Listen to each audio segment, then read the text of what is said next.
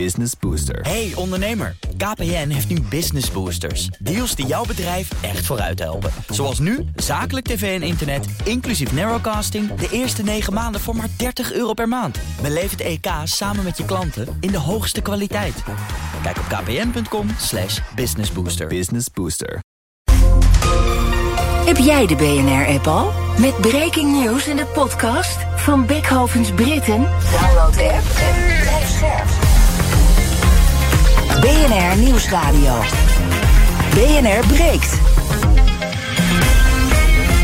Iwan Verrips. Goedemorgen en welkom. Vanaf half twaalf praat ik over het nieuws van de dag. Over bijna de helft van de werkenden die op dinsdag en donderdag veel last heeft van grote verkeersdrukte, omdat we dan met z'n allen in de file gaan staan. Sinds de coronapandemie zijn vooral die piekmomenten drukker geworden, blijkt uit onderzoek. Gaan we ons gedrag hierop ooit nog aanpassen? En schreeuwen, autoritair gedrag, een zonnekoning met twee gezichten. De voorzitter van de Eerste Kamer, Jan Anthonie Bruijn, erkent dat hij zich niet altijd netjes gedragen heeft. Is dat zorgelijk of is dat een gevalletje much ado about nothing? We gaan erover praten met mijn twee panelleden vanaf half twaalf. Maar die panelleden zijn er nu al. Dat zijn Sonny Spek, wethouder in Katwijk... verbonden aan de lokale partij Durf. Goedemorgen. Goedemorgen. Goed dat je er bent. En Michiel Suijker, voorzitter van de J O V D. Een hele goede morgen. J V D-jongeren, wou ik nog even zeggen. Goedemorgen. We gaan beginnen met... B N R breekt. Breekijzer. En Breekijzer heeft te maken met de natuur. Want de Milieucommissie van het Europees Parlement steunt de natuurherstelwet die Eurocommissaris Frans Timmermans een jaar geleden heeft ingediend. Precies de helft stemde voor een amendement om de beoogde wet te verwerpen. vierenveertig andere leden stemden tegen en dus geen meerderheid. En dus de wet die de kaalslag aan plant- en diersoorten moet keren is er nog. Tot vreugde van de Europarlementariërs die voor de wet zijn. Ja, die klapt allemaal in het zaaltje. Goed nieuws dus voor Timmermans en andere, alle andere Europese natuurliefhebbers. Waaronder Bas Eickhout, Europarlementariër voor GroenLinks, voorstander van de wet. En hij zegt, ja, alhoewel er volgens hem flink wat water bij de wijn is gedaan... Eh, is die wet toch wel goed? Er zijn heel veel flexibiliteiten ingebouwd, zoals dat heet. Er was natuurlijk een soort aantijging dat, het, dat heel Europa op slot zou gaan. Ja, dat was eigenlijk al nooit het geval. Maar er zijn nu allerlei zekerheden ingebouwd... dat de landen echt heel veel vrijheid krijgen bij hoe ze de wetten gaan invoeren. Ja, vrijheid, maar niet vrijblijvend voor die landen, zegt Eickhout. Nou, kijk, wat het allerbelangrijkste is... dat nog steeds alle landen hierna wel verplicht worden... met een plan te komen om aan natuurherstel te werken. Uiteindelijk, hè, de, de status van onze Europese natuur... gaat nog steeds achteruit. We beloven al sinds de jaren negentig dat we dat willen stoppen. Dat is nog steeds niet gebeurd. Dus dat nu elk land echt uh, plannen moet gaan maken om ervoor te zorgen dat die status van de natuur verbetert. Ja, dat is de grootste winst. Nou, uiteraard natuuractivisten blij, maar er is ook veel kritiek... want zitten we wel te wachten op nog een wet die ons voorschrijft... wat we wel of niet met de natuur mogen en moeten doen... en hebben we niet de handen vol aan allerlei andere crisis- en klimaatmaatregelen... die we ook al moeten uitvoeren. Kortom, ons breekijzer vandaag. Nederland kan de natuurherstelwet van Timmermans er nu niet bij hebben. Wat vind jij? Ben je het daarmee eens? En uh, ja, kunnen we naast de stikstofcrisis, energietransitie... alle protesten, boerenprotesten, niet nog een natuurherstelwet gebruiken... waar ja, we ook ons dan aan moeten gaan houden? Hebben we al genoeg op ons bordje liggen? Of moeten we ons beseffen dat uh, ja, zonder gezonde natuur... het leven op aarde eigenlijk helemaal niets waard is en onleefbaar is... en dat het dus juist nu tijd is om in te grijpen... en dat die wet broodnodig is. nul twintig, vier zes acht, vier keer nul is ons telefoonnummer. Als je wil reageren, nul twintig, vier zes acht, vier keer nul. Breekijzer dus. Nederland kan de natuurherstelwet van Timmermans er nu niet bij hebben. Je kan ook reageren via Instagram, daar heten we B N R Nieuwsradio. Dan stem je in de stories. Maar het leukste is als je even belt. Oké, okay, nog één keer het nummer, nul twintig, vier zes acht, vier keer nul. Zometeen hoor je hoe Sonny en Michiel erover denken. Maar ik begin bij Raoul Beunen. Hij is universitair hoofddocent Environmental Governance aan de Open Universiteit. Goedemorgen, Raoul. Goedemorgen. Nederland kan de natuurherstelwet van Timmermans er nu niet bij hebben. Wat vind jij? Nou, dat klinkt alsof het een extra verplichting is... terwijl het vooral gaat om een stok achter de deur... voor bestaande verplichtingen die, de, die er al zijn... maar waar dus uh, de afgelopen twintig, dertig jaar veel te weinig aan is gedaan... En eigenlijk is mede door nou ja, de verandering van het klimaat... zijn die problemen steeds groter en urgenter geworden om, uh, om daarmee aan de slag te gaan. Hè. Dus die droogte, overstromingen laten zien dat, dat er echt iets moet gebeuren op landschapsniveau. En ik denk dat het heel belangrijk is ook om te beseffen... dat het niet alleen gaat over natuur in die zin van planten, dieren... maar het gaat over onze leefomgeving en... ja, de plek waar wij wonen, werken, recreëren, voedsel produceren. En die wil je voorbereiden op nou ja, wat er gaat komen. En zorgen dat we ook in de toekomst uh, gezond en uh, gelukkig kunnen leven. Ja. En daar gaat deze wet over. Ja, dus eigenlijk regelt hij niet zoveel wat niet al geregeld was. Ja, exact. Kijk, oh. En het grote probleem is, um, we hebben dat allemaal mooi vastgelegd, of we he, als, als maatschappij en, en als, als, als landen, uh, in allerlei mooie beleidsdocumenten en plannen. Dus, dus aan de ene kant willen we het, maar als je dan kijkt van wat doen overheden daadwerkelijk, mm-hmm. dus hoe vertalen ze die ambities naar concrete maatregelen, ja, daar gaat het mis. En dat is ook de reden geweest dat men op Europees niveau heeft gezegd van ja, het is leuk dat we al die ambities met elkaar uitspreken, maar we moeten ook een stok achter de deur hebben om te zorgen dat er ook werk van wordt gemaakt. Ja. Nou, die stok is een beetje afgezwakt. Zometeen wil ik met je praten over uh, ja, wat dan de tegenstanders hiervan zeggen en wat je daarvan vindt. Eerst ga ik gewoon wat je in mijn panel doen. Uh, Michiel, laten we maar bij jou beginnen. Nederland kan de natuurherstelwet van Timmermans er nu niet bij hebben. Nou, ik denk, denk dat die stelling op zichzelf al waar is. Als je nu gemiddeld zou kijken naar wat, wat we allemaal vinden, dan zie je wel dat het al heel veel is. Dat de samenleving heel erg onder druk staat. Of het over de verzorgingsstaat gaat, over de woningmarkt. Je ziet ook al die ontlading bij asiel. Zie je eigenlijk al die thema's ook weer terugkomen.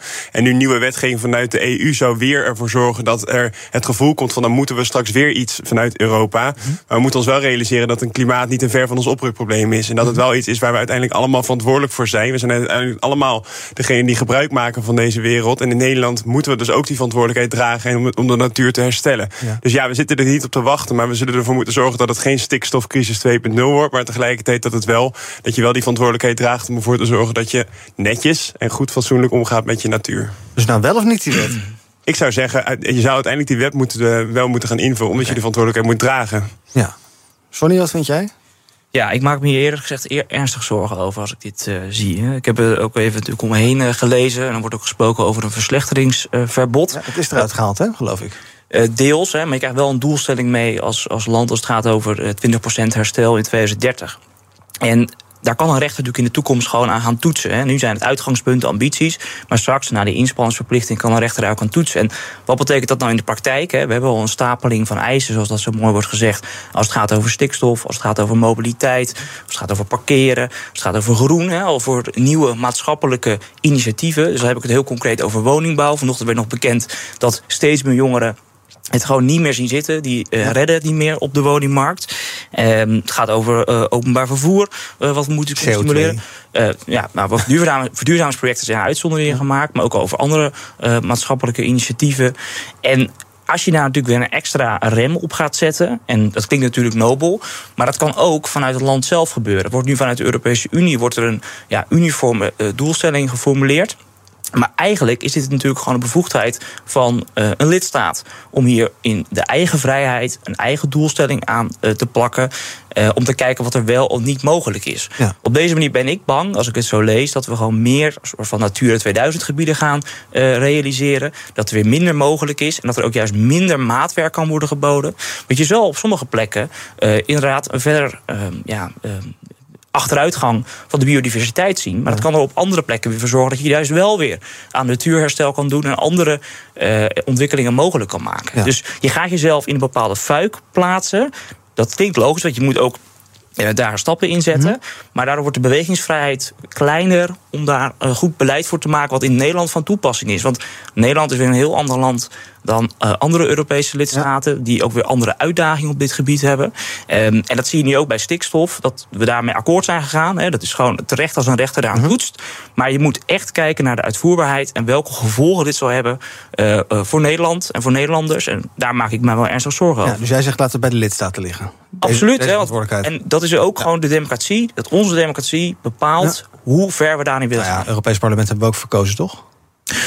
Ja, maar als je ziet hoe Uh, nou, sowieso de legitimiteit van het Europese ja, parlement. Een keer uit, uitgebreid, ja. Okay, precies, ja, ja, dat is, maar is een ingewikkelde uh, uh, uh, installatie. Ja. En ook hoeveel mensen daar natuurlijk voor hebben gestemd. Maar dit is juist iets, dat zie je nu bij het landbouwakkoord, bij het stikstofakkoord, mm-hmm. dat er steeds op lokaal niveau, dus nationaal niveau eigenlijk, uh, reparatiewerk moet worden verricht. Ja, en dat, dat, dat werkt niet. Ja, dus niet het draagvlak zie je weg uh, appen. Raoul, wil eens reageren op de zorgen van Sonny?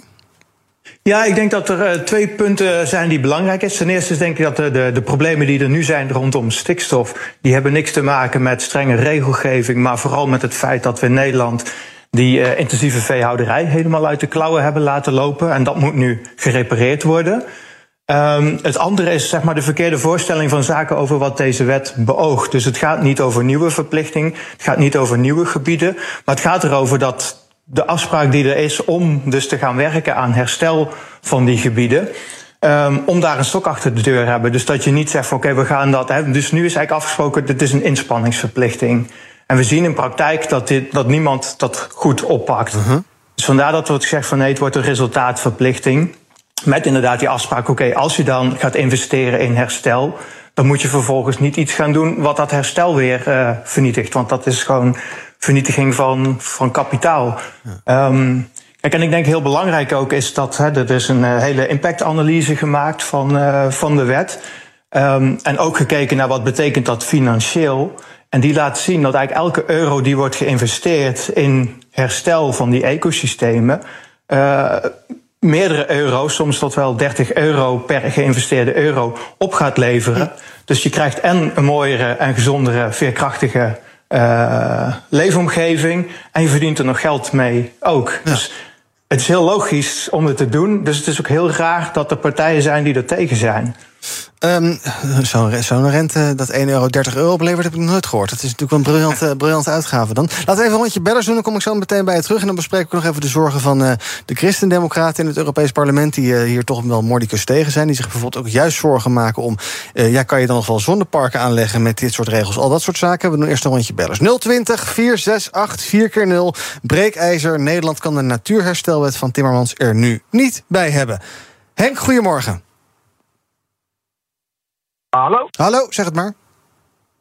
Goeiedag. Ja, ik begrijp werkelijk niet hoe je voor deze wet kan zijn. Tenzij je een, een, een natuurliefhebber bent. Want eigenlijk als je... Ja, jij bent een natuurhater, Henk, of niet? Nou nee, ik ben geen natuurhater. Alleen als je het even plat slaat, dan staat er eigenlijk in, Um, bij alles wat je doet mag de natuur uh, uh, niet verslechteren. Dus als ik een fietsenstalling bouw, is al slecht voor de natuur. Uh, wat, wat je hiermee doet is, uh, je geeft types zoals een Scholderbroek gewoon de kans om met deze wet naar de rechter te stappen. En de rechter uh, toetst aan de wet en die geeft hem gelijk, zodat je eigenlijk niks meer kan bouwen. Ja. Dat is echt, ik snap niet hoe je voor deze wet kan zijn, want je zet een compleet land op zijn kop. Dat, dat kan niet. Henk, dankjewel voor het bellen. Uh, meneer Huygens, goedemorgen. Ja, Huygens. Hallo. Ik, hallo, Verrips. Ik vind het een onmogelijke wet. Alsof uh, de hele wereld uit dezelfde grondsoort en dezelfde... Dus één heeft in, in Drenthe hebben ze last van muizen als het heel erg droog is. Nou, wat heb ik, wat heb ik daar nou als je op kleigrond woont? Mm-hmm. Eén heeft last van wolven. En dan is er, nou ja, ik heb natuurlijk niks gelast van wolven. Dus de kant is onmogelijk. Hè? Ja. Als je schaap, schaaphouder bent, dan moet je geen wolven hebben. Nee, dus, maar, dus, zegt... dus ja, wat moeten wij met al die regels? Ja, de verschillen in Nederland zijn al groot, laat staan in heel Europa. Juist, ja. En we hebben dus nu niks, niet, niks dus gemeenteraden nee. hebben wij, we hebben... Uh, uh, provinciale raden om juist ter plekke uh, te doen wat ja. mogelijk is. Ja, sluit een beetje bij Sonny aan. Trouwens, die brandweer kwam niet voor u, toch, of wel? Voor de natuur. Ja, ik ben, ja natuur, maar de natuur is niet, uh, nee, niet okay. steeds hetzelfde. Nee, nee, voor die brandweerwagen, laat maar. Oké, okay, dank voor het bellen. Frodo, goedemorgen. Ja, goedemorgen, Iwan. Het is hoog tijd dat ik ga bellen. Want uh, wat een onkunde wordt weer verkondigd door, door de andere bellers over uh, uh, natuurhaat. Kijk, ik ben zelf uh, boer, ja. uh, groenteboer. Ik kweek juist met de natuur. Kijk, uh, de natuur is de basis, is de bufferwerking voor het boer zijn. Zonder dat zijn we echt helemaal niks. Kunnen we geen spruitjes kweken, geen bloemetjes, hm. helemaal niks. Uh, dus ik doe dat gewoon met toltjes aanleggen, takkenrillen, heggen, hagen, van alles en nog wat van mijn eigen centjes. Ik krijg geen cent subsidie, want ik ben veel te klein. Maar ik doe het voor de lol. En lever me geen uh, negatief uh, saldo op. Mm-hmm. Het helpt mij ook nog. Ja. Dus, uh, het meewerken met de natuur. En ja, wat me ook nog een beetje van het hart moet, stoorde me over Bas van Werven vanmorgen, die uh, bij Eickhout zei van ja, deze natuurwet wordt door de strot gedrukt. Ik vond het niet zo'n journalistieke opmerking ah, ja. gaan deze opmerking. Ja. Nou ja, goed, dat nou ja, ik weet, Bas luistert hier ook wel eens naar, dus hoi Bas, leuk dat je luistert. Hij heeft het bij deze gehoord, dankjewel voor het bellen. Uh, en tot slot, hij is terug, de legende, Fred. Goedemorgen met Fred uit Den Bosch. Dat is al twee weken geleden, Fred, dat je gebeld hebt. Dat klopt, ik was twee weken geleden op vakantie. Oh, heerlijk. Waarheen? Naar België. Heerlijk. Heb je het fijn gehad? Ja hoor. Goed zo. De, de, de, de, de, ik heb genoten. Fijn zo. Ja. Nou, en nu weer lekker de, de hele zomer door bellen. Um, onze breekijzer vandaag. Nederland kan de natuurherstelwet van Timmermans er nu niet bij hebben. Ik neem even goed de tijd voor je. Vertel. Ja, het is zo dat uh, ik ben het er volledig mee eens met, met, met die stelling van uh, B N R. Ja. En uh, ik uh, vermoed dat uh, meneer Timmermans uh, bezig is met een politieke agenda. Dat denk ik wel, het is een politicus, dus dat lijkt me vrij logisch. Ja, en ja. hij wil het er uh, doorheen hebben gedrukt voordat hij aftreedt. Hmm. Ja, en ik uh, denk dat uh, Nederland, uh, in het bijzonder de Benelux, uh, uh, de handen vol heeft aan eigen zaken op het gebied van stikstof, water en de hele transitie. En dat uh, die regelgeving die hij er doorheen wil drukken, dat dat op dit moment niet van pas komt. Fred, dankjewel en, voor het bellen. En niet meer op vakantie gaan, hè? Niet meer doen.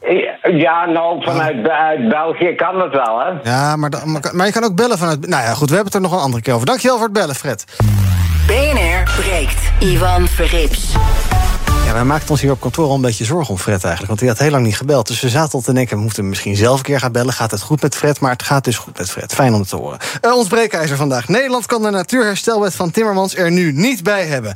Uh, in mijn panel vandaag Michiel Suijker, voorzitter van de J O V D. Sonny Spek, wethouder in Katwijk. Lokale partij Durf is daarbij aangesloten. Ook bij hem is Raoul Beunen, universitair hoofddocent Environmental Governance aan de Open Universiteit. Als u wil reageren, nul twintig, vier zes acht, vier keer nul. Nu bellen, kom je zo meteen nog bij hem in de uitzending. Uh, Michiel, uh, ik hoor bellers die toch een stuk sceptischer zijn dan jij. Nou, wat je hoort, en daar begon ik natuurlijk mee, is dat, dat het niet op een keer zo zou moeten zijn dat we opnieuw niet kunnen gaan bouwen. Dat is de diepste en de nee, grootste zorg. Geen fietsenstalling meer. Precies, inderdaad. Ja, maar als je leest wat er over wordt gezegd, is dat het niet het geval zal zijn met de invoering van deze wet, dat het, dat het erger zou worden dan het nu al is. Dus als dat zo zou zijn, hè, ik ben geen expert in de wet, maar dat zou natuurlijk de voorwaarde moeten zijn dat je dit zou moeten kunnen doen. Alleen wat ik wil aangeven is dat we moeten ook niet wegkijken van die verantwoordelijkheid voor het herstellen en behouden van onze natuur. Want uiteindelijk is dat onze verantwoordelijkheid. Dus ik denk dat het heel erg bij elkaar kan aansluiten. Kijk, de experts zitten hier niet. De, dat kan ik je weer vertellen. Ik ben alleen een opiniemaker. Raoul Beunen hebben we. Raoul, oh, excuus Raoul. Nou, goed. Ah, ja. En Raoul geeft ons aan inderdaad dat... dat, dat, dat excuus Raoul, hè. Ik ja. hoop dat je me hoort vanaf hier. Ja, hoort maar... Um, Het gaat er natuurlijk om dat we het niet erger gaan maken dan we nu hebben gezien met stikstof, maar tegelijkertijd wel dat we die verantwoordelijkheid dragen. Ja. Maar op dit moment, door het aannemen van deze wet, we moeten dat op landelijk niveau een plek gaan geven, kom je gewoon in die fout terecht. Want op het moment dat je zegt, je bindt je aan uh, het resultaat of de inspanning van twintig procent natuurherstel in twintig dertig. Wat op het moment dat we in twintig zevenentwintig zien, nou, dat wordt gewoon niet gered. Mm-hmm. Hè? Nederland heeft andere prioriteiten, misschien andere landen maken er een andere afweging in, maar we redden dat niet. Dan zegt een rechter, nou, heel duidelijk, je redt het niet. Dus je krijgt bijvoorbeeld een boete, mm-hmm. of je moet maatschappelijke initiatieven gaan stilleggen, wat grote uh, maatschappelijke ontwrichting met zich mee kan brengen. Zie de grote woningnood, wat ook veel sociale problematiek met zich meebrengt. Dat wil ik echt gezegd hebben. Dus je, je, je legt jezelf daarin vast. En je kan natuurlijk ook op nationaal niveau uh, ook natuurlijk werken aan natuurherstel. Maar je niet uh, op die manier vastbinden, zodat je later daar geen bewegingsruimte in hebt. Dat is eigenlijk de fout die in mijn optiek is gemaakt bij, de, uh, bij het stikstof. Dat je natuurlijk wel een doel moet hebben, je moet wel ergens naartoe werken. Maar als je je daar volledig op vastlegt, zie je nu dat je in de knel komt en dat het maatschappelijk draagvlak uh, verdwijnt, waardoor je uiteindelijk juist, uh, zo lijkt het, uh, minder stikstof gaat reduceren. Ja, ja, maar tegelijkertijd zie je ook dat we in, in Nederland is een klein land en uiteindelijk moet je dit E U-breed ook gaan doen en je wil er uiteindelijk voor zorgen dat je ook, hè, wat ik zei, niet te ver van je opripprobleem wordt. Dus je zal ook offers moeten maken uiteindelijk om ervoor te zorgen dat je je natuur gaat herstellen, letterlijk. Dat betekent ook dat je dus binnen de E U afspraken wil maken, zodat het niet alleen in Nederland gebeurt, hè, maar dat het E U-breed gebeurt. Dus vandaar is het ook belangrijk dat je dit op het hoge niveau ook durft te regelen. Ja. En dat moet uiteindelijk haalbaar zijn. Nou goed, een expert legt uit dat dat het geval zou zijn. Ik heb niet heel die wet doorgeblazen. Ik wil nog even, nee, dat zou ik ook niet doen. Dat zijn honderden pagina's waarschijnlijk. Ik wil nog even bespreken een opvallende uh, partij, namelijk uh, concerns als IKEA, Nestlé, Unilever, Coca-Cola, H en M. Die hebben zich in een brief uh, achter deze uh, nieuwe natuur herstelwet van de Europese Commissie geschaard. Dat zijn dus concerns die meer Europese regelgeving willen zien. Die zeggen, dit is ook gewoon nodig om ja, een klimaat- en biodiversiteitscrisis aan te pakken. Zo'n stok af, achter de deur van Europa kan ook wel handig zijn, toch? Want misschien dat wij wel het braafste jongetje van de klas zijn. Maar zijn al die E U zevenentwintig dat? Dan kom je dus bij het vraagstuk, wat is democratie? Want dat is ook eerder bij, bij, bij, nu bij stikstof gebeurd, dat uiteindelijk een rechter die toetst aan uh, regelgeving, waarvan men denkt van waar komt dat nou precies vandaan, wie heeft dat nou precies bepaald. uiteindelijk is het natuurlijk aan die democratieën op nationaal niveau om te zeggen, dit gaan we wel en dit gaan we niet doen.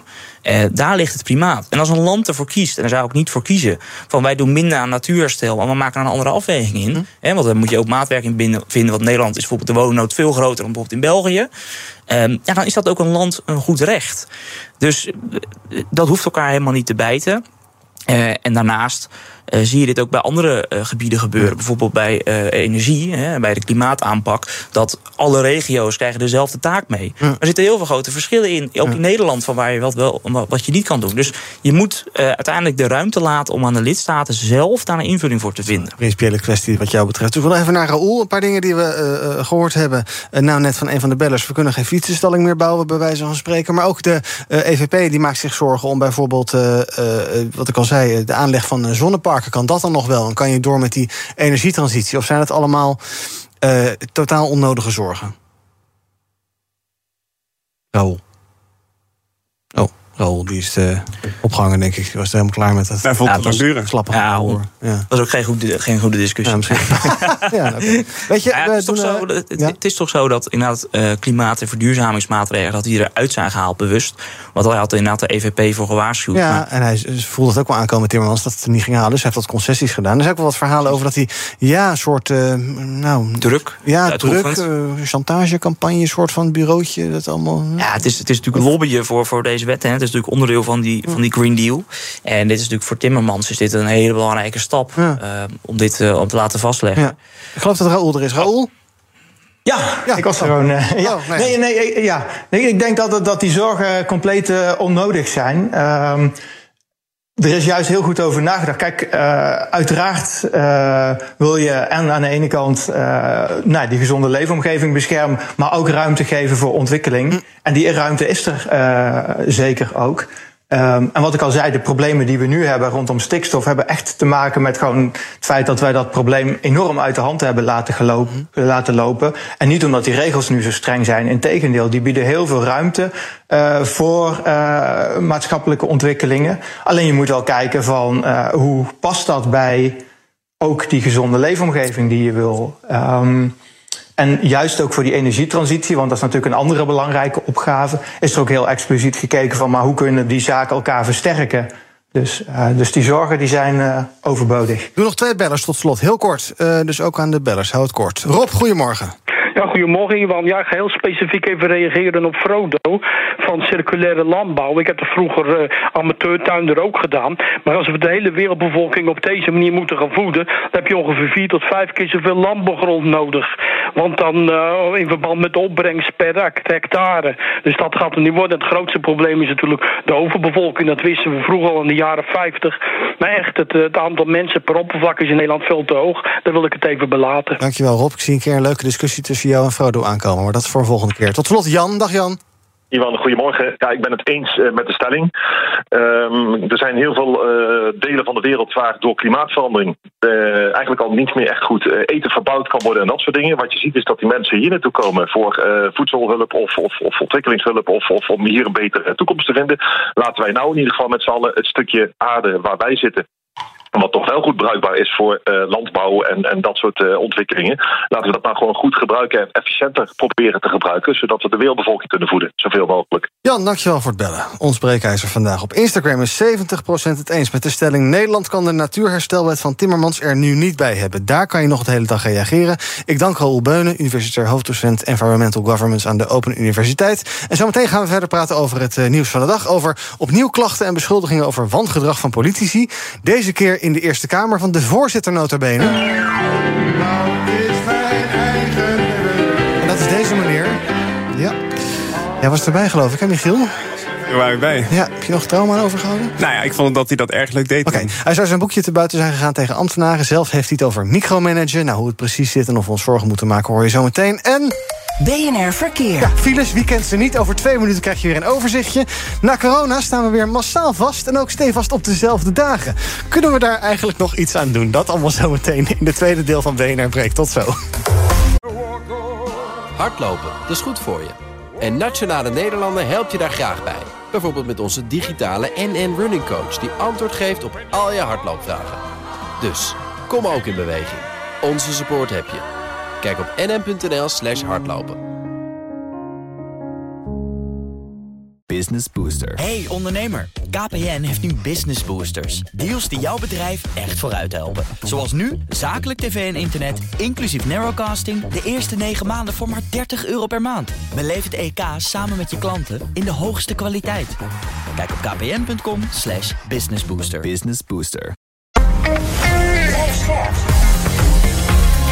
B N R Nieuwsradio.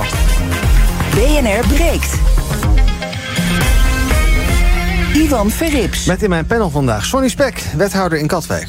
Hij is verbonden aan de lokale partij Durf. En Michiel Suijker, voorzitter van de J O V D. En we gaan praten over het nieuws van de dag. Te beginnen met uh, de voorzitter van de Eerste Kamer, Jan Anthonie Bruijn. Die zou zich onfatsoenlijk hebben gedragen tegen ambtenaren, meldde de N O S gisteren. Volgens ambtenaren die de N O S gesproken heeft, maakt Bruijn zich schuldig aan woedeuitbarstingen, schreeuwen tegen personeel en autoritair en onaangenaam gedrag. Uit achtergrondgesprekken blijkt dat personeel op zijn tenen loopt... uit angst voor uitbranders van de voorzitter.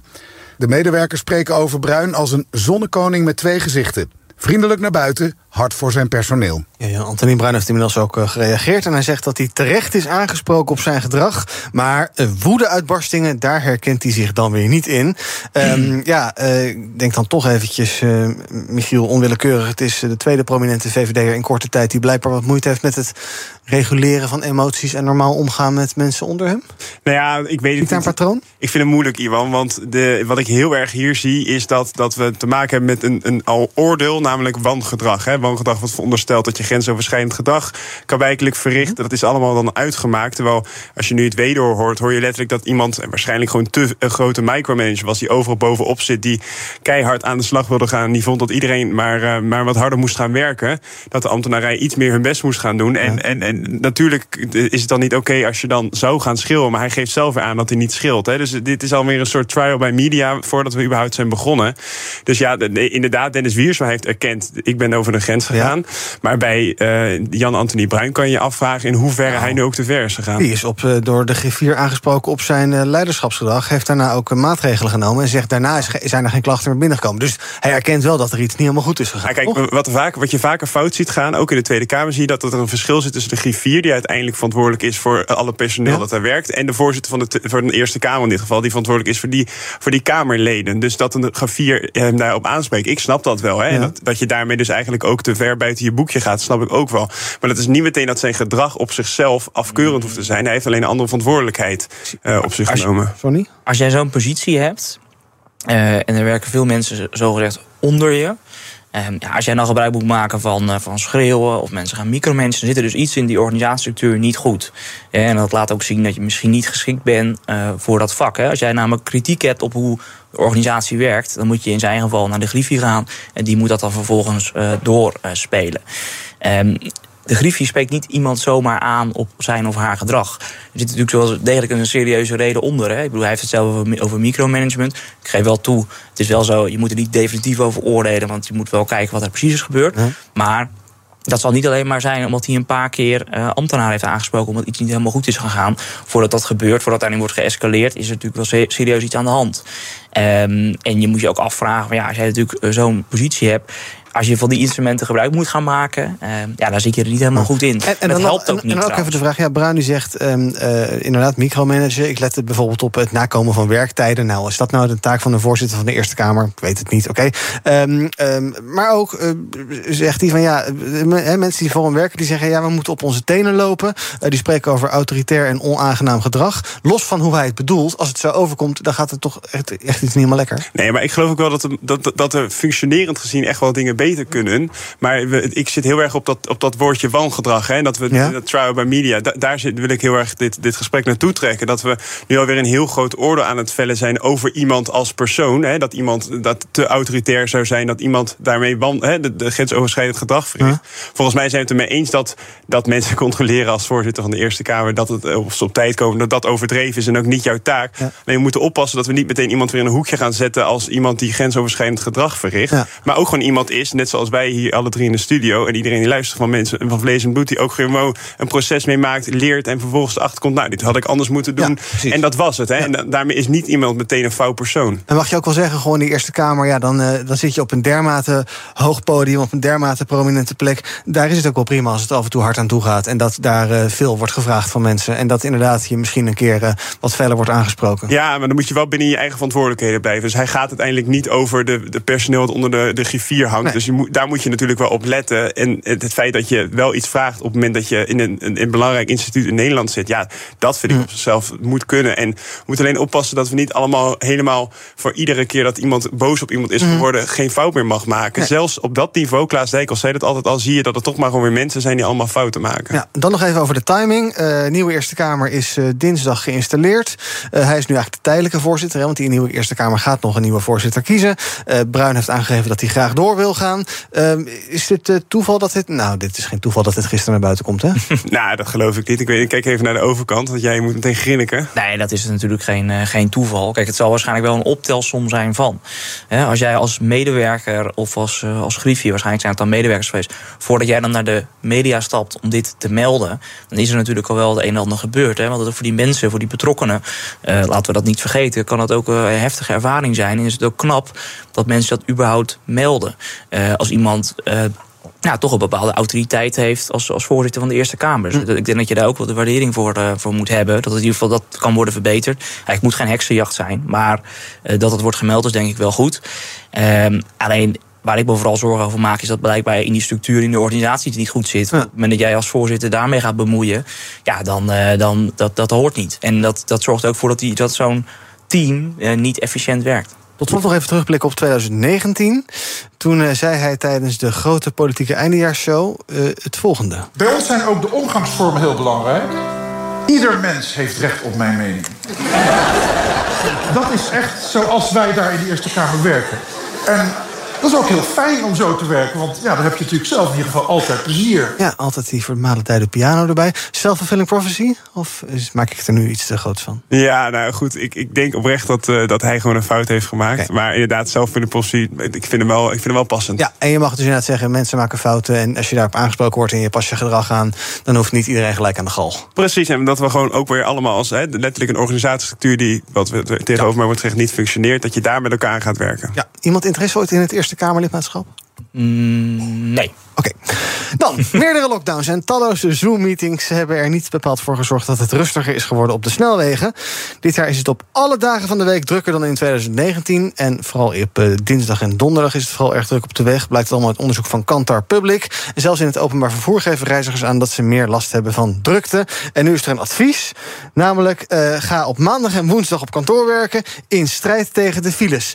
Hoe komt het, Sonny, denk jij, dat wij uh, toch weer uh, ja, als een soort uh, kuddedieren... Uh, op dezelfde dagen, allemaal op dezelfde tijdstip... op dezelfde plekken willen zijn. Is toch dom? Ja, kijk, je zegt het eigenlijk al. Hè. Mensen zijn natuurlijk uh, een soort kuddedieren... maar uiteindelijk ook gewoon sociale wezens. En ik heb eigenlijk nooit geloofd dat toen tijdens corona... dat dat permanent zou zijn. Want mensen vinden het gewoon fijn om uh, met elkaar te kunnen werken... elkaar makkelijk te kunnen opzoeken... om elkaar ook fysiek uh, te zien op het moment dat er problemen zijn. Nou, je hm. ziet, uh, als dat niet gebeurt, waar dat soms ook op kan leiden. Dus die persoonlijke uh, ja, band is heel erg belangrijk. En ja, daarom gaat dat ook niet één, twee, drie veranderen. Daar kan je natuurlijk wel een oproep voor doen. Maar als het bijvoorbeeld gaat over het openbaar vervoer. Ja, je ziet dat het openbaar vervoer de afgelopen jaren wat is afgeschaald. Hè, vanwege ja. de personeelstekorten en het geld, uh, de geldproblemen bij de N S. Hè, wat moest worden bijge, bijgestopt mm-hmm. vanwege de coronacrisis. Daar zit natuurlijk wel een punt waar je iets aan kan doen. Ja, en anderzijds, eh, je kan misschien werknemers stimuleren om meer thuis te gaan werken. Hè. Je hebt nu een reiskostenvergoeding. Nou, misschien zou je dat een vorm van kunnen omdraaien. Ja. Is ook weer uiteindelijk weer efficiënter voor zo'n organisatie als meer mensen thuis werken. Minder ruimtebeslag, uh, minder energiekosten bijvoorbeeld. Maar uh, ja, af, echt afdwingen kan je het niet. Hè. En er zijn ook organisaties, uh, uh, ja, dat doet talrijk, die het juist fijn vinden dat iedereen op kantoor komt werken. Mm-hmm. Omdat dat toch uh, de, de band met elkaar... verplichten zelfs. Ja, precies. Ja. Ja, die het makkelijker maakt. Dus ik, ik zie daar niet één, twee, drie een oplossing voor. Uiteindelijk is het gewoon de verantwoordelijkheid van een organisatie om daar uh, een stap in te zetten ja. als ze dat graag willen. Heb jij een idee, Michiel, hoe we uit die uh, vermalendijde dinsdag en donderdag files komen? Nou, kijk, we hebben natuurlijk allemaal als mensen een heel zwaar weekend. Laat dat even voorop staan. Dus na zo'n weekend moeten we op maandag altijd even bijkomen nog. Ja. Dat kan niet op kantoor. En dan, thuis uitbrakken. Ja. Ja, op vrijdag moet je eigenlijk om drie uur al beginnen aan de borrel. Ja. Dus, tenzij je vrij bent, wat de meeste mensen zijn. Ja, en woensdag ben je lekker de week. Dus in ja. dat opzicht is ook onze samenstelling van de week hier een heel groot probleem. En ik denk dat we moeten gaan heroverwegen of we niet gewoon een hele andere samenstelling moeten gaan maken van die zeven dagen in de week. Hè? Ik denk dat het allemaal heel lastig is voor mensen om op dinsdag en donderdag. Ja, dat zijn de enige dagen dat ze nog eigenlijk kunnen gaan. Ja. Maandag en vrijdag en eigenlijk woensdag daarmee ook. Heb je toch recht op een, op een thuiswerkdag. En nu ben ik natuurlijk een beetje cynisch. Maar, ja, dat merk ik. Ja. Ja, nee, maar... wat, wat stel je dan voor dat we in de week eerst de dinsdag doen en dan de maandag en dan... Nou ja, goed, ik, ik hoor je denken aan oplossingen. Kijk, als, ja. ik het heel, als ik het heel serieus aanpak, zijn er volgens mij twee problemen. Eén, we, we worden gewoon groter. Dus we moeten zorgen dat we een oplossing komen. We moeten ophouden met altijd die weg breder maken. Maar ook gewoon zorgen dat we openbaar vervoer hebben. En dat we ook naar uh, terreinen toe kunnen gaan die op dit moment slecht bereikbaar zijn met openbaar vervoer. En ten tweede moeten we ook ophouden dus met het feit dat je op maandag na een zwaar weekend ook gewoon op kantoor kan zitten. En dat je echt niet de hele week daar pas weer hoeft op te starten. En dat je gewoon uh, de, jezelf ook moet vermannen of vervrouwen. Of hoe we dat tegenwoordig uh, benamen, vermensen. Vermen- Ja, voor mensen. Om ervoor te zorgen dat je ook gewoon op maandag daar kan zitten. En dat we ons ook niet zo uh, dat we recht moeten permitteren. Ja, wat doe jij elk weekend dat je aan maandag zo zwaar is? Oh, dat zeg je, ja, daar heb ik helemaal geen last van. Nou, in het weekend zijn er vaak leuke festivals. Afgelopen zaterdag Rotterdam Woodstock. Oh. Nou, maandag ben ik dan wel echt even gesloopt. Ja, nou, komend weekend? Komend weekend zit ik met de J O V D'ers oh, weer heerlijk te debatteren. Helemaal naar de ja. galamiezen, denk ik. Ja. Ja. Ik zit gewoon stukken te lezen. Business Booster. Hey ondernemer, K P N heeft nu Business Boosters. Deals die jouw bedrijf echt vooruit helpen. Zoals nu, zakelijk tv en internet, inclusief narrowcasting... de eerste negen maanden voor maar dertig euro per maand. Beleef het E K samen met je klanten in de hoogste kwaliteit. Kijk op kpn.com slash businessbooster. Business Booster. Hardlopen, dat is goed voor je. En Nationale Nederlanden helpt je daar graag bij. Bijvoorbeeld met onze digitale N N Running Coach... die antwoord geeft op al je hardloopvragen. Dus, kom ook in beweging. Onze support heb je. Kijk op nn.nl slash hardlopen. B N R breekt. Met vandaag mijn panelista's Michiel Suijker, voorzitter van de J O V D... en Sonny Spek, wethouder in Katwijk. We gaan praten over het nieuws wat jullie zelf opgevallen is. En Sonny, jij wil het hebben over de verplichte verduurzaming van wonen, want woningen... want gemeenten die schieten daar maar niet mee op. Nee, klopt. Ja, er is een onderzoek uh, geweest. Ja. Er is gekeken naar uh, wat doen gemeenten op het gebied van het aardgasvrijmaken van, uh, van woonwijken. Dat is eigenlijk iets waar ik al op meerdere jaren voor, voor waarschuw. Dat eigenlijk de... basis, de wettelijke basis om deze acties te gaan verrichten, dat die nog ontbreekt. Dus dat is wel typisch. Net hadden we het over, uh, over natuurherstel. Ja. Maar hier zie je ook, hè, er wordt een doelstelling neergelegd, maar vervolgens doet men er jaren over uh, om, uh, nou, als het nu gaat het specifiek over de wet collectieve warmtevoorziening, om dat te realiseren. Waardoor je dus ziet dat gemeenten daar eigenlijk nog niet in grote mate actief werk van maken. Omdat gewoon onduidelijk is ook wat uiteindelijk de eindgebruiker uh, hiervoor gaat betalen. Ja. En het is heel erg belangrijk. Ik zeg wel eens, de energietransitie is in potentie uh, een van de grootste ongelijkmakers van Nederland. Omdat als je natuurlijk op een warmtevoorziening overgaat, er ook grote verschillen kunnen gaan ontstaan tussen verschillende wijken, dorpen en steden. Mm-hmm. Uh, dus daar moet wel uh, enige vorm van regie op zijn.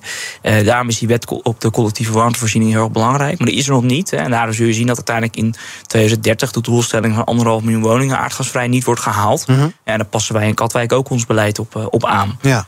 Want het P B L, Planbureau voor de Leefomgeving, zegt... Uh, met elektra zijn we lekker bezig om dat uh, duurzamer te maken. Maar als het om uh, warmte gaat, ja, dan inderdaad... Uh, de gemeente, nou, ik zal maar bijna zeggen, doe maar wat. Veel plannen zijn voorwaardelijk, weinig concreet. Uh, sommige gemeenten hebben het over klimaatneutraal. Andere hebben het over energie-neutraal. Bij de ene blijft aardgas erin en dan gaan we beter uh, uh, isoleren. Bij de andere gaan we dan naar warmtepompen of stadsverwarming. Of uh, zou, je de, ja, uh, zou je niet dat centraler moeten regelen misschien? Nou ja, kijk, er zou natuurlijk een soort format moeten zijn van waar je binnen zo'n warmtevisa moet voldoen. Hè. Ik heb ook wel eens een wethouder gehad, dat was drie jaar geleden, die zei van ja, we kunnen er ook niks in zetten. Dat is wel makkelijk. Ja. En die hebben dat ook een soort van gedaan toen. Dat is ook een visie. We gaan er niet zo heel veel aan doen. Uh, maar uiteindelijk begint het wel, dat wil ik wel benadrukken, want nu ligt het weer bij de gemeente, die zouden zogezegd niks doen. Het begint gewoon bij de wetgeving van het Rijk. Het begint erbij dat het Rijk iets neerlegt bij de gemeente, maar niet het geld mee uh, geeft en ook niet de, uh, de uitvoeringscapaciteit. Nu komt daar eindelijk extra geld voor. Mm-hmm. En daar kan je ook niet verwachten van de gemeente dat ze het gaan oppakken. Hè. En in Katwijk hebben we nu ook gezegd, de prioriteit ligt bij het isoleren en het bestrijden van energiearmoede. Ja. Dat is de eerste uh, klap. stap. En pas voor de langere termijn ga je uiteindelijk uh, uh, kijken hoe je wijken op een andere energiebron uh, of warmtevoorziening kunnen aansluiten. Dus maar, Den Haag, Den Haag uh, doe wat? Is dat een mooie samenvatting? Ik denk het wel. Ja, ja, ze moeten, wel wat, vlak ze moeten gewoon iets doen. Is het vlak, vlak bij Den Haag, dus dat is niet zo Precies, ja. makkelijk. Nee, de, ja. hij, hij ligt nu bijna voor, hè, dus ja. ik ben heel benieuwd wat eruit gaat komen. Oké. Okay. Dan, Michiel, we gaan het hebben over a i petitie punt n l. Ik zag jouw naam staan tussen allerlei uh, grootheden. Sander Schimmelpenninck, Klaas Dijkhoff, Gert-Jan Segers, Lodewijk Asscher, Bram van Ooyik, Bas Heijnen, Boris van der Ham, Hans ten Broek, Michiel Suijker van de J O V D. Um, a i petitie punt n l. Ja, jij maakt je zorgen om A I? Nou, kijk, ik wilde dit even aanstippen, omdat we hebben natuurlijk uh, we hebben het heel veel over big tech en hoe we dat reguleren. En uh, we, we hebben de afgelopen jaren kunnen meemaken hoe het nou is om deepfakes te zien en te zien ontstaan. En in het begin hebben we natuurlijk kunnen zien, letterlijk, dat, dat het allemaal nep was ja. en je zag het ontwikkelen. Maar zo langzamerhand zie je dat er eigenlijk geen verschil meer is. En dat je bijna niet meer kan herkennen wat nou wel of niet uh, echt is. En dat kan heel erg gevaarlijk gaan worden. En nu is het zo dat dit een probleem is waar we eigenlijk allemaal niet zoveel van weten. Ik weet er nou persoonlijk zelf ook heel erg weinig van. Totdat je er wat meer over gaat lezen. En totdat je de, de achterkomt eigenlijk ook de, hoe erg we achterlopen nog op hoe ver die zogenaamde big tech, vind ik mm-hmm. een beetje zo'n soort zo'n soort big brother woord. Maar goed, hoe ver, hoe ver dat op dit moment van ons afstaat. En hoeveel we nog moeten doen om daar grip op te gaan krijgen. Dus die petitie hebben we opgezet met de gedachte, of ik heb hem niet opgezet, maar ik heb medegetekend. Met de gedachte wel van nu moet er ook daadwerkelijk iets mee gedaan gaan worden. Ja. En dit moet niet zo'n probleem zijn dat je denkt, oké, okay, dit hebben we ook nog en dat schrijven we even naast ons neer. Je ziet dat het gewoon echt heel erg groot is. Het is ook veelbelovend. Hè. Laat het positief erin zien, want ik heb zelf fiscale economie gestudeerd. Dan moet je altijd adviezen schrijven straks. Hè. En dan moet je al die, die rijke mensen zorgen dat het allemaal goed met ze gaat. Maar dat ga je straks gewoon niet meer nodig hebben op het moment dat je gewoon een, een A I-systeem hebt dat die adviezen voor je kan schrijven. Mm-hmm. Dus het is ook echt heel erg veelbelovend. En je kan al die uh, overschrij- overbodige beroepen tegen die tijd vervangen. En weer he, op een andere manier gaan inzetten. Ja. Maar je moet er wel voor zorgen dat je het gevaar tegelijkertijd ook gaat bestrijden. Ja. En dat zal je internationaal moeten aanpakken uiteindelijk. En je zal er nationaal weer moeten beginnen. Ja, nou, gisteren die petitie gelanceerd. En jullie beden zijn gelijk voort. Het Europees Parlement heeft gisteren ingestemd met de A I-act. Dus opgeloste problemen, toch? Nou ja, zo snel kan het gaan. Maar het is toch zo dat, kijk, als het gaat over illegale activiteiten op het internet of via A I, dat dat uiteindelijk altijd wel zal gebeuren. Dus ik snap wel dat je regulering nodig hebt, maar het is toch uiteindelijk geen definitieve oplossing voor hoe we daar als mensen mee omgaan. Je holt ook altijd achter de feiten aan misschien. Ja, dat, dat zie je, nou, denk ik ook met bijvoorbeeld een vorm van TikTok. Er zijn altijd weer landen die daar een andere weg in kiezen. Je moet denk ik vooral mensen ook weerbaar maken uh, als ze daarmee worden geconfronteerd op een bepaalde manier. En hoe ze daar uiteindelijk mee om kunnen gaan. Dat gaat ook over uh, digitale weerbaarheid. Van dat je kinderen leert van ja, wat is nou eigenlijk het internet? Wat zijn de gevaren? Wat zijn de kansen? Mm. Daar zit ook wel een belangrijk element in, toch? Nee, zeker. Maar en ik ben altijd voorstander van dat uiteindelijk hè, vanuit de mens zelf die, die, die, die, die protectie moet kunnen komen. En dat ze zichzelf uiteindelijk daarvoor moeten kunnen beschermen. Maar het is natuurlijk wel zo, je kan achterlopen zoals je zegt. En je kan, je kan, je kan drie auto's achterlopen of je kan de hele file achteraan staan. Het is wel tijd dat je op een gegeven moment gewoon even zorgt dat je wel weer een beetje in de buurt bent.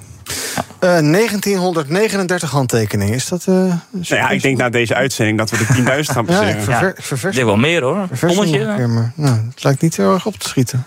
Ligt er, zenden we wel uit eigenlijk? Nee. En we gaan kijken wat de trending is op de socials. Hashtag Netcro, spannende voetbalwedstrijd gisteravond tussen het Nederlands elftal en Kroatië voor de finale van de Nations League. Zoals we weten hebben we verloren, maar bij N O S Sport waren ze nog best hoopvol tijdens de verlenging. Dat is een goede bal, blijft behoorlijk hangen. Die maakt het af. Noah Lang maakt het af. Toch dat moment. En weer is Nederland niet verslagen. Nee, en toen kwamen de strafschoppen. Luka Modric... twee vier. Ja, na honderdtwintig minuten en na een voetbalgevecht gaat Kroatië door naar de finale van de Nations League. Zeg maar dag tegen je handje. Een dikke kans dat deze stem weer terugkeert op tv? Uh, het avontuur zit erop. vijftien jaar uh, de wereld draait door. Fijn dat u keek. Alleen dan niet bij de wereld draait door, maar bij een tv-interview met journalist Koel Verbraak. Daar zou hij over aan het praten zijn. Hij wil uh, zijn kant van het verhaal vertellen. Matthijs Vernieuw kijkt dus over het grensoverschrijdend gedrag bij de wereld draait door. Hij is nu geloof ik al op tv met een soort uh, documentaire waarbij hij de voice-over is over een wolf of iets dergelijks.